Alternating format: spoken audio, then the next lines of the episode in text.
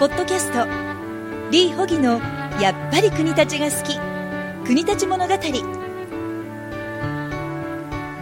ポッドキャストリー・ホギの「やっぱり国立が好き。国立物語」は国立の良いところを国立にゆかりのある方々と語り合いより素敵な国立を発見していく番組です。皆さんが新しい国立に出会えますように。この番組提供本格ベトナム料理国立サイゴン桜。個別指導学院トコがお届けします。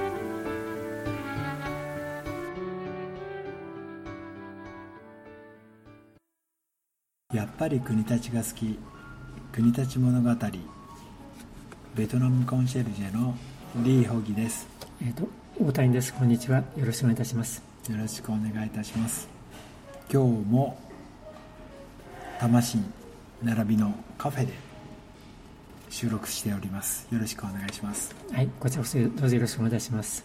今日はこの後大谷さん桜森活動、まあ、お一人でされるということで、えっと、何をされるんでしょうか？今あの大きな手帳を持ちまして桜の木を一本一本あのキノコが生えてるか枝が枯れてるのか例えばアリの巣があるのかから、えっと害虫カミキリムシいるのかそれを今全部チェックしています。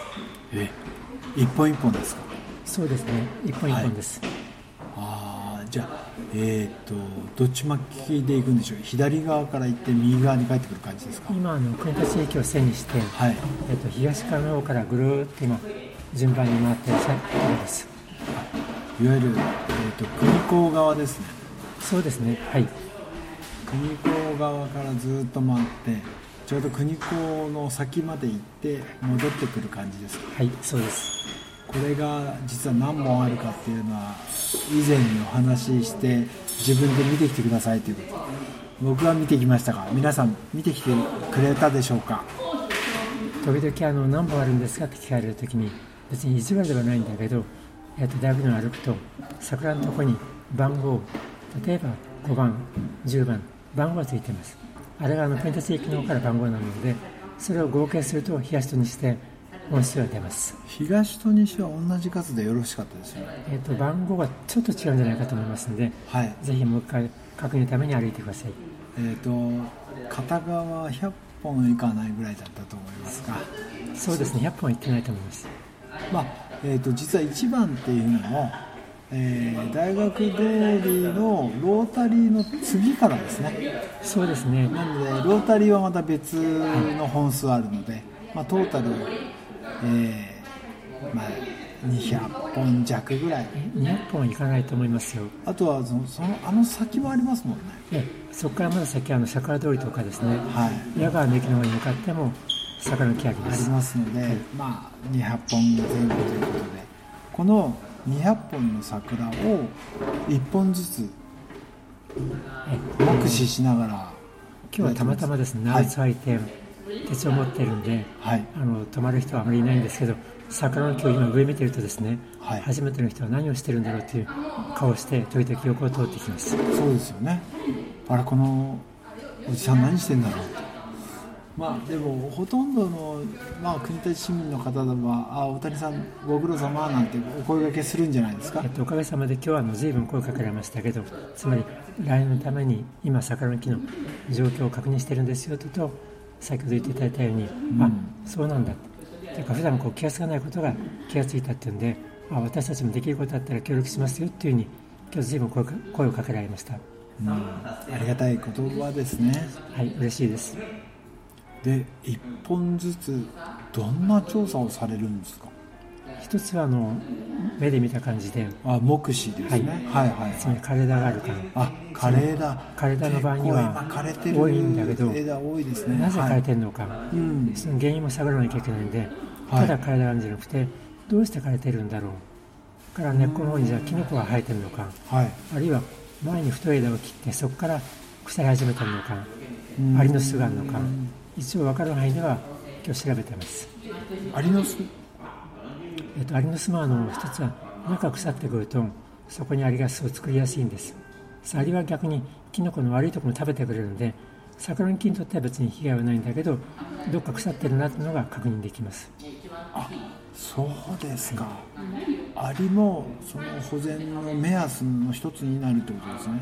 保全そうですね。あの桜の木のとこにもしアリの巣が大きなのがあっても桜の木を食べてるわけじゃないんだけどキノコの腐ったところを食べるんです。だから逆にあのアリがたくさんいた場合にはあこの幹の中にどっか腐ってるんだなというのが確認できます。あとはそのキノコがあるんだなっていうことが予想がつくわけですね、はい、で目に見えるキノコは、はい、猿の腰掛けとかですね。はいはい。この間もずいぶん大きなのがありましたね。が結構たくさんついています。はい。そうですかじゃあ猿の腰掛けとかべっ甲だけがあるとどういう状況状態ってことなんでしょうか？えっと、キノコは表面にも出てきた場合には、はい。もう中が確確実に傷み始めてる証拠なんです。だから傷み始めてるんでキノコを取り除いても中が腐ってるんであの根本的には治療になりにくいです。取るだけじゃ治療にならないってことなんですね、そういう場合はどういう治療をされるんですか？もちろんキノコを取ってそこのとこはですねそこからばい菌入らないようにはい。あの融合剤つまり腐りにくい薬を塗ることも必要なんだけど、はい。あとはあの以前にも話したんですけど桜の木がもっと自分で元気になるようにはい。根元の保全つまり自分で養分水分を吸い上げられるように根元のところを柔らかくしてあげることも大事かなと思っていまうす、ん。どうやって柔らかくしてあげるんでしょうか？えっと今一つはですね特に傷んでいるところの保全ということでロープをかけてありますけどはい。他の多くの桜は根元のところに人が多く入り込んでいるところが結構あるんです。はい。そこのところにはもう歩道と同じように通り道ができちゃっているところはトントンと踏んでも随分硬いんです。うん。できたらそこのところはあの桜のために踏み固めないように本当は養生してあげることが大事かなと思っています。仮にその踏み固まってしまった地面はどうすればいいんですか？一つはあの人間の手で耕して柔らかくするんだけど一つはあの、はい。公な場所なもんではい。あのできたらあの市役所に相談してはい。了解取った上でそこのところを桜の木のために養生しますよというお声をかけてはい。あの提案することがいいのかなと思っています。じゃあ人間の力で耕してあげるっていうのも一つの手なんですね。そうですね。あの私たちの多くが桜の木からたくさんのこの元気パワーをいただいていると思うんです。ね。春はあの桜の花、はい。夏は木陰になって涼しさを感じている、はい。そういったこう与えてもらっているばかりじゃなくて自分たちも何かしてあげる。そういうこともきっと必要なのかなと思います。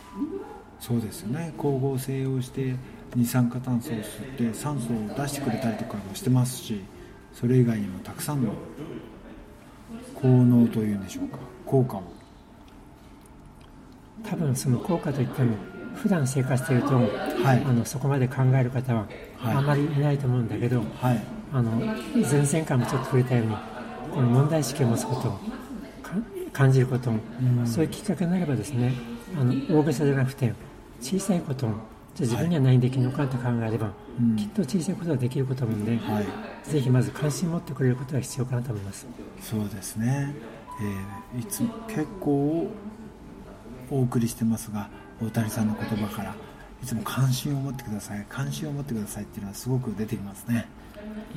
関心を持ってきてその次には今度じゃあ自分には何できるのかな？はい。あと同じことできなくてもちょっと自分だったらあるいは人に伝えることも大事ですしはい。なんかそういうことをですね今年これから夏後半に向かって1年半分終わりましたけどまだ残り半分残ってます。そうです来ね年素敵な桜に出会うために、はい。残りの後半でちょっと動いていただけると嬉しいなと思います。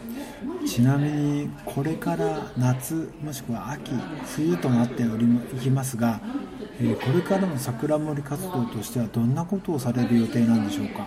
えっと今日まとめていることをですねこれをちゃんとあの文章を正式にまとめまして、はい。まず一つはあの行政市役所普段管理している市役所の方にはい。あの一つはご説明して、ん。提案させていただく、はい。提案して、えー、と私たちも協力しますその代わり市としてもですね協力してくださいということをあお願いに上がるわけですね。はい。桜の木はそこにあって引っ越しもできないしん。動けませんから自分たちが代わりにできることはしてあげたいなと思っています。そうですね。わかりまじゃあ今まさに一本ずつまとめられているこの内容を、まあ、もし可能であればあの応援ホームページであったりこの Facebook や Twitter であったりそこにデータとして載せることも可能ですかね。えあの近いうちにこれちゃんとまとめますので、はい。まとめたらあのご紹介させていただきます。そうですね。ぜひその情報を皆さんも見ていただいてまさに関心を持ってもらって興味そして行動までしていただければ。それが多分あの来年より素敵な桜に出会う一番のきっかけになると思うんで。そうですよね、また自分でね、えー、とちょっと、まあ、例えば予防予防保全のお手伝いをしていただいたりとかすれば意識も変わりますしまた、えー喜びもひとしおですしね。多分あの他の人よりはより素敵な桜に出会えるかなと思うんでぜひ関心を持ってください。では皆様の、えーご参加もお待ちしております。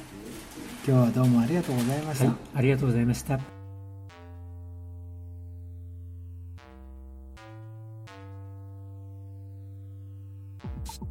日のポッドキャストはいかがでしたか？番組ではリー・ホギや国立についてのご質問をお待ちしています。お問い合わせはホームページから。URL は http コロンスラッシュスラッシュ。www.saigon-sakura.com http コロンスラッシュスラッシュ。www.saigon-sakura.com サイゴンのスペルは S-A-I-G-O-N ハイフン。さくらのスペルは S-A-K-U-R-A.com それではまたお耳にかかりましょう。この番組提供本格ベトナム料理国立サイゴン桜。個別指導学院トコプロデュース15で話せるベトナム語著者リー・ホギ。制作協力レムトラックニト。ナレーションさゆりでお送りいたしました。ごきげんよう。さよなら。